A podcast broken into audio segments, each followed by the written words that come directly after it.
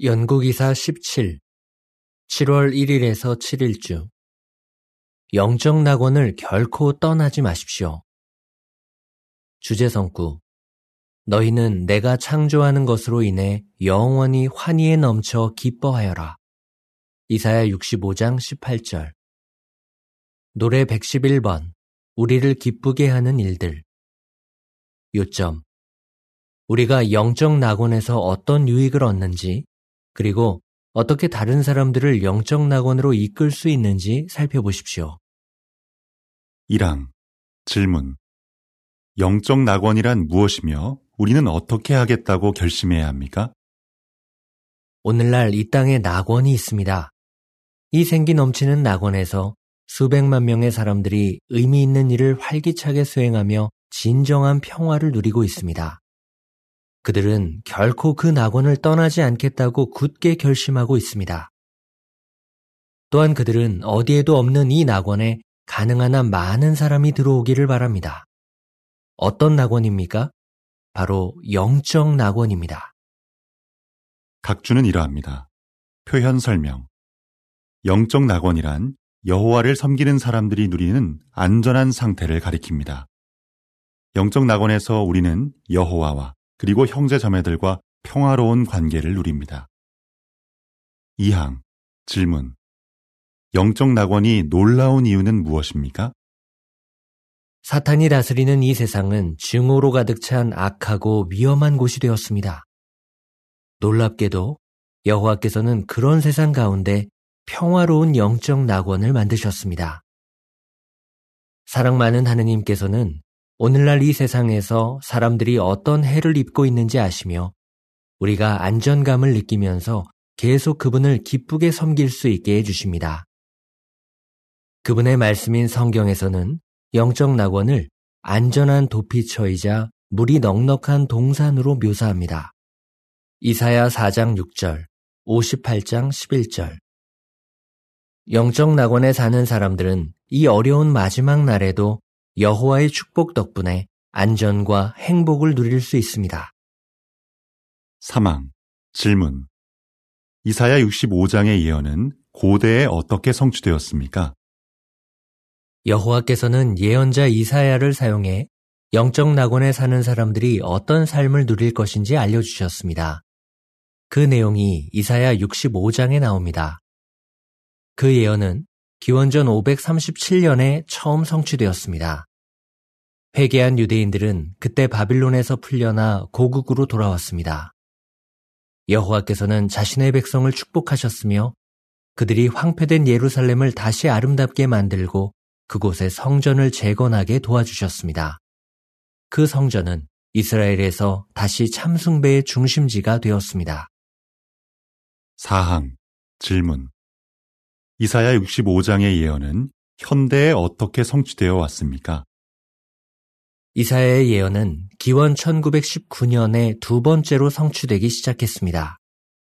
그해 현대의 여호와의 종들이 큰 바빌론의 속박에서 풀려났습니다. 그 후로 영적 낙원은 전 세계로 확장되었습니다. 열심 있는 왕국 전파자들은 많은 회중을 세우고 그리스도인다운 특성을 나타냈습니다. 그들 중 일부 사람들은 한때 폭력적이고 부도덕한 생활을 했지만 하느님의 뜻에 따라 창조된 새 인간성을 입었습니다. 에베소서 4장 24절. 물론 이사야가 묘사한 많은 축복들은 미래의 신세계에서 문자적으로 성취될 것입니다. 하지만 우리는 지금도 풍성한 축복을 누리고 있습니다. 우리가 영적 낙원에서 어떤 유익을 누리고 있는지, 그리고 영적 낙원을 왜 결코 떠나서는 안 되는지 살펴보겠습니다. 영적 낙원에 있는 사람들이 누리는 유익. 5항 질문 이사야 65장 13절의 약속과 일치하게 우리는 영적 낙원에서 무엇을 즐기고 있습니까? 영적으로 건강해지고 새 힘을 얻습니다. 이사야의 예언은 영적 낙원 안에 있는 사람과 밖에 있는 사람의 삶이 얼마나 다른지 생생하게 묘사합니다. 이사야 65장 13절의 기록은 이러합니다. 그러므로 주권자인 주 여호와께서 이렇게 말씀하신다. 보라, 나의 종들은 먹겠지만 너희는 굶주릴 것이다. 보라, 나의 종들은 마시겠지만 너희는 목마를 것이다. 보라, 나의 종들은 기뻐하겠지만 너희는 수치를 당할 것이다. 여호와께서는 자신을 섬기는 사람들에게 영적으로 필요한 것을 풍부히 공급해 주십니다. 우리는 성령과 성경과 풍부한 영적 양식이 있기 때문에 먹고 마시고 기뻐합니다. 그와는 너무나 대조적으로 영적 낙원 밖에 있는 사람들은 굶주리고 목마르고 수치를 당합니다. 그들은 영적으로 필요한 것을 전혀 공급받지 못하고 있습니다. 6항 질문 요엘 2장 21절부터 24절에서는 우리가 즐기는 영적 마련들에 대해 어떤 점을 알려주며 그 마련들을 통해 우리는 어떤 유익을 얻을 수 있습니까? 요엘이 기록한 예언에서는 곡식, 포도주, 올리브 기름과 같은 당시의 필수적인 식품들을 언급하면서 여호와께서 영적 양식을 포함해 자신의 백성에게 필요한 것들을 얼마나 관대히 공급해 주시는지 묘사합니다. 요엘 2장 21절에서 24절. 그분은 성경과 성경 출판물, 우리의 웹사이트뿐만 아니라 집회와 크고 작은 대회들을 통해 우리의 필요를 채워주십니다. 우리는 이러한 영적 마련들을 통해 매일 유익을 얻을 수 있으며 그 결과 영적으로 더 건강해지고 새 힘을 얻게 됩니다. 7항 질문 우리가 마음이 즐거운 이유는 무엇입니까? 행복과 만족을 느낍니다. 하느님의 백성은 감사하는 마음으로 가득 차 있기 때문에 기뻐 외칠 수 있습니다. 이사야 65장 14절의 기록은 이러합니다. 보라, 나의 종들은 마음이 즐거워 기뻐 외치겠지만 너희는 마음이 아파 부르짖고 영이 꺾여 통곡할 것이다. 우리는 하느님의 말씀에 나오는 격려적인 진리와 위로가 되는 약속을 알고 있고 그리스도의 대속 희생에 근거한 확실한 희망을 가지고 있기 때문에 마음이 즐겁습니다. 영적 형제 자매들과 이러한 점들에 대해 이야기를 나눌 때 우리는 정말 행복합니다. 파랑, 질문. 영적 낙원의 주된 특징 두 가지는 무엇입니까? 영적 낙원의 주된 특징 두 가지는 여호와의 백성 가운데 존재하는 사랑과 연합입니다. 그러한 사랑과 연합은 우리가 신세계에서 어떤 삶을 살게 될지 잘 보여줍니다. 그곳에서 여호와의 종들은 지금보다 훨씬 더 강한 사랑과 연합을 누릴 것입니다. 한 자매는 자신이 여호와의 증인을 처음 만났을 때 어떻게 느꼈는지 이렇게 말합니다. 저는 행복을 느낀 적이 없었어요. 가족과 있을 때도 행복하지 않았죠. 하지만 여호와의 증인을 만났을 때 그들이 서로에게 진정한 사랑을 나타내는 모습을 볼 수 있었어요. 어디에서도 볼 수 없는 사랑이었죠. 따라서 진정한 행복과 만족을 누리고 싶다면 우리의 영적 낙원에 들어와야 합니다.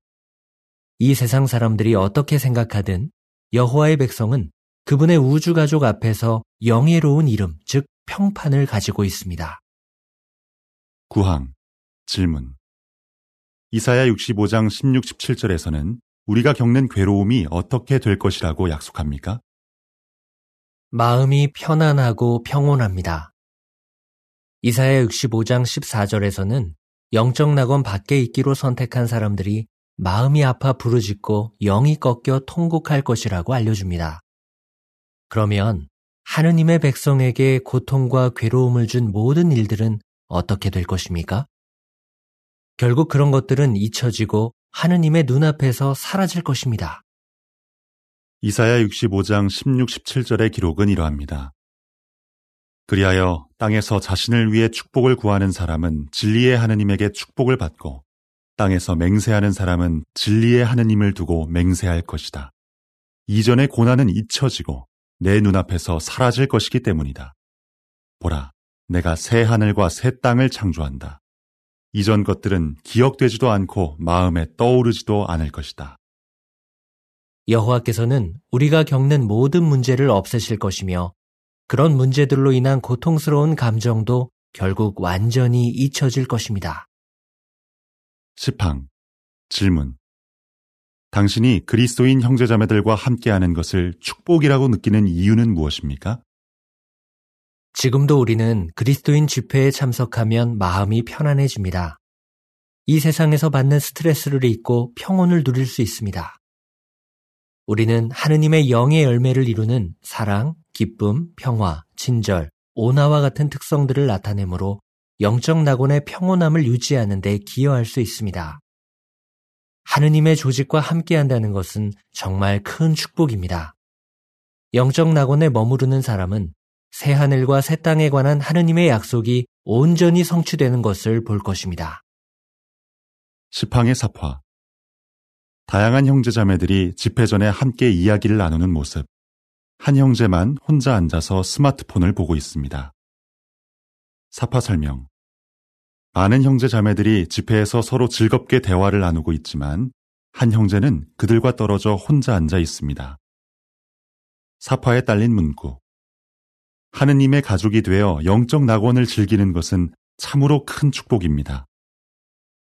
11항 질문 이사야 65장 18, 19절에 따르면 여호와께서 창조하신 영적 낙원 때문에 우리는 어떤 영향을 받습니까?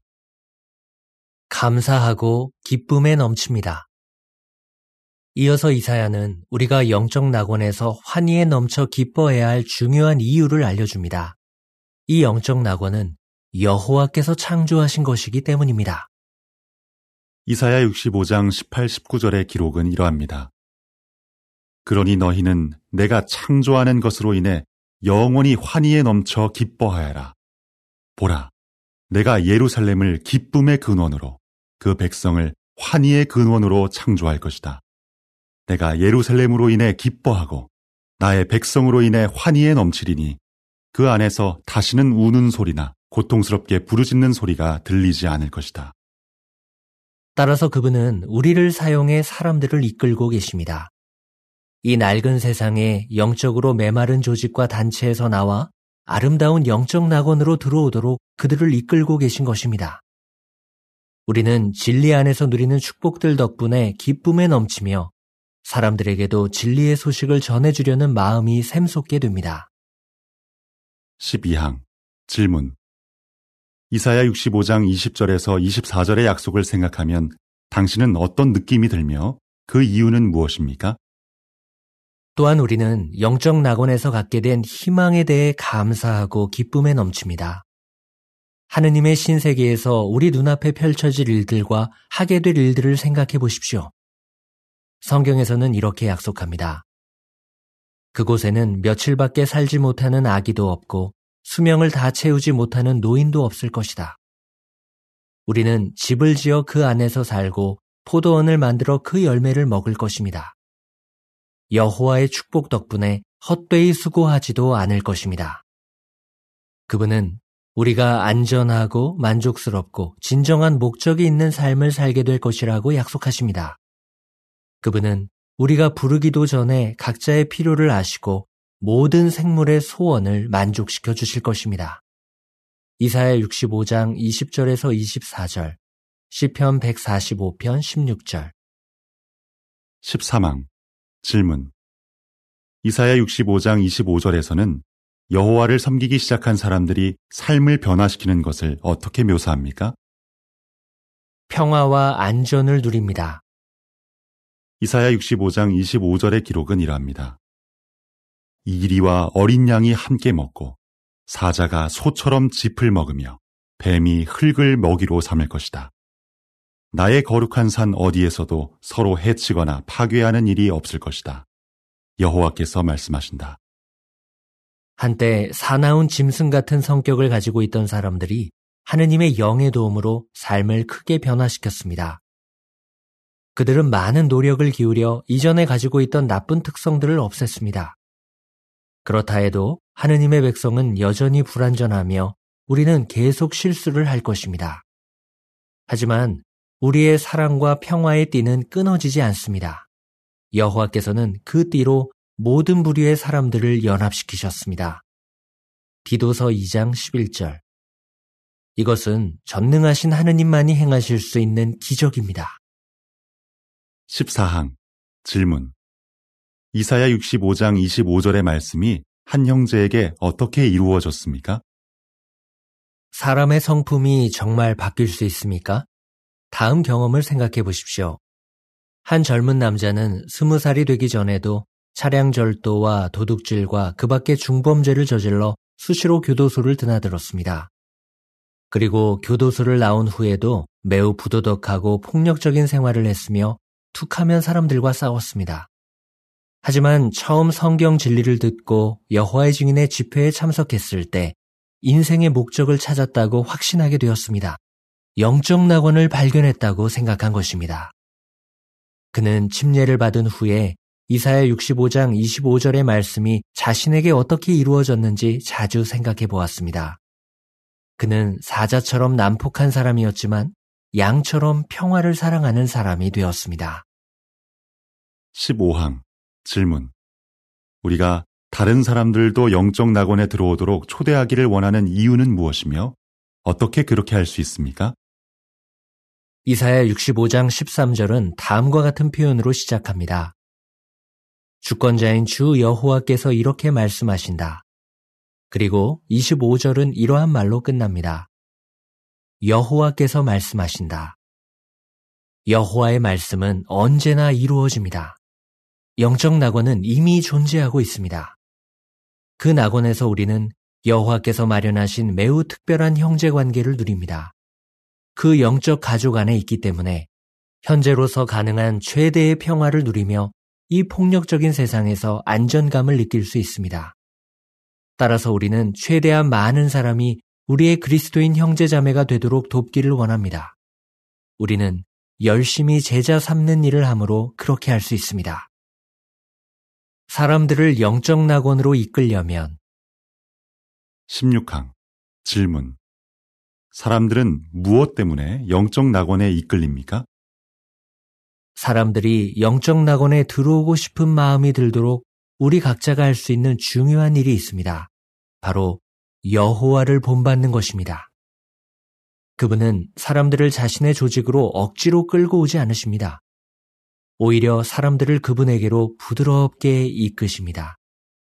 마음이 올바른 사람들은 여호와의 사랑을 비롯해 그분의 아름다운 특성들에 대해 배우면 자연스럽게 그분에게 이끌립니다.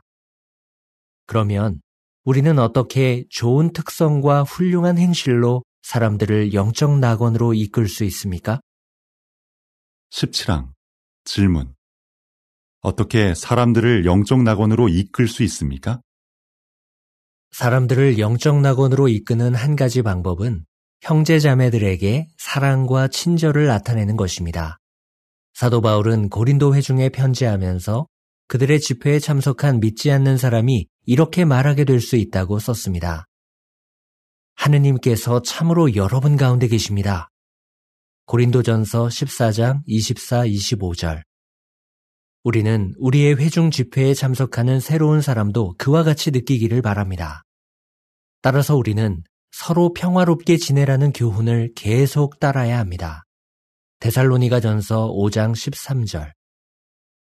18항 질문 사람들은 무엇 때문에 우리 조직에 마음이 끌릴 수 있습니까? 우리는 여호와의 관점으로 그리스도인 형제자매들을 보기 위해 항상 노력해야 합니다. 그렇게 하려면 그들의 불완전한 모습이 아니라 좋은 특성에 초점을 맞추어야 합니다. 그러한 불완전성은 결국 사라질 것이기 때문입니다.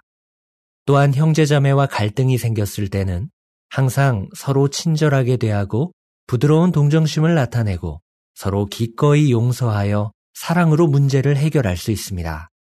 에베소서 4장 32절. 그렇게 하면 그와 같은 사랑을 느끼고 싶어 하는 사람들이 영적 낙원에 마음이 끌릴 것입니다. 각주는 이러합니다. JW.org에서 그들은 지금 어떻게 살고 있습니까? 알레나 지트니코바, 나의 꿈이 실현되기까지 동영상을 시청하면서 한 자매가 영적 낙원에서 어떤 축복을 받았는지 알아보십시오. 영적 낙원에 계속 머무르십시오. 19항 기억 질문 일부 사람들은 영적 낙원을 떠났다가 돌아온 후에 무엇이라고 말했습니까? 니은 질문 우리는 어떻게 하기로 결심해야 합니까? 우리가 영적 낙원에 있다는 사실이 정말 감사하지 않습니까? 현재 영적 낙원은 이전 어느 때보다 더 아름다우며 이전 어느 때보다 더 많은 사람들이 이곳에서 여호와를 찬양하고 있습니다. 여호와께서 우리를 위해 만들어 주신 영적 낙원에 대해 감사하는 마음을 영원토록 간직하기 바랍니다. 새 힘을 얻고 만족과 평온과 안전을 누리기 원한다면 영적 낙원에 들어와 결코 그곳을 떠나지 말아야 합니다. 하지만 조심하십시오. 사탄은 우리를 유혹해 그 낙원을 떠나게 만들려고 안간힘을 쓰고 있습니다. 절대로 사탄에게 속아서는 안 됩니다. 우리 모두 영적 낙원의 아름다움과 깨끗함과 평화를 지키기 위해 최선을 다해야겠습니다. 19왕의 사파 앞 사파에서 혼자 앉아 있던 형제를 제외한 나머지 형제자매들과 그들의 자녀들이 낙원에서 함께 즐겁게 식사를 하고 있습니다. 한 소년이 새끼 곰에게 먹을 것을 주고 있습니다. 사파에 딸린 문구. 영적 낙원에 계속 머무른다면 미래의 낙원이 뗀 땅에서 행복한 삶을 누릴 것입니다. 다음은 보충 내용입니다. 떠났다가 돌아온 사람들. 주은이라는 자매는 집회 참석을 중단하고 무활동이 되었다가 나중에 영적 낙원으로 다시 돌아왔습니다. 자매는 이렇게 말합니다. 여호와의 백성과 다시 함께하니까 정말 행복했어요. 동료 형제 자매들에게서 나 자신을 고립시키거나 혼자 힘으로 무언가를 해보려고 하는 게 얼마나 어리석은지 깨달았지요. 내가 여호와께 돌아올 수 있도록 기회의 문이 열려 있었다는 게 얼마나 감사한지 모릅니다. 킴벌리 자매는 거의 40년 동안 제명된 상태로 지냈습니다. 자매는 이렇게 말합니다. 제게는 여호와를 섬기는 친구나 영적 양식이 하나도 없었어요. 우울하고 외로웠죠. 하지만 자매는 회개하고 2021년에 복귀했습니다. 자매는 이렇게 말합니다. 여호와께서 제 기도를 듣고 응답해 주신다는 걸 확신하게 됐죠. 다시 제 곁에 신뢰할 수 있는 친구들이 생겼어요. 하느님의 성령에 의지하고 그분의 말씀을 정기적으로 연구한 덕분에 자매는 지금 더 행복해졌고 영적으로도 건강해졌습니다. 존 형제는 20년 넘게 제명되어 있다가 영적 낙원으로 돌아왔습니다. 그는 이렇게 말합니다. 저는 무엇이 진리인지 또 하느님의 백성과 함께할 때 어떤 유익이 있는지 알았지만 애써 잊고 지내려고 했어요. 하지만 이제 그는 형제자매들과 다시 연합하여 여호와의 식탁에서 영적 양식을 즐기고 있습니다. 그는 이렇게 말합니다. 영적 낙원에서 여호와의 가족으로 사는 것보다 더 나은 삶은 어디에도 없습니다. 어떻게 대답하시겠습니까? 영적 낙원이란 무엇입니까? 우리는 영적 낙원에서 어떤 축복을 누립니까? 어떻게 사람들을 영적 낙원으로 이끌 수 있습니까? 노래 144번 상을 계속 바라보라. 기사를 마칩니다.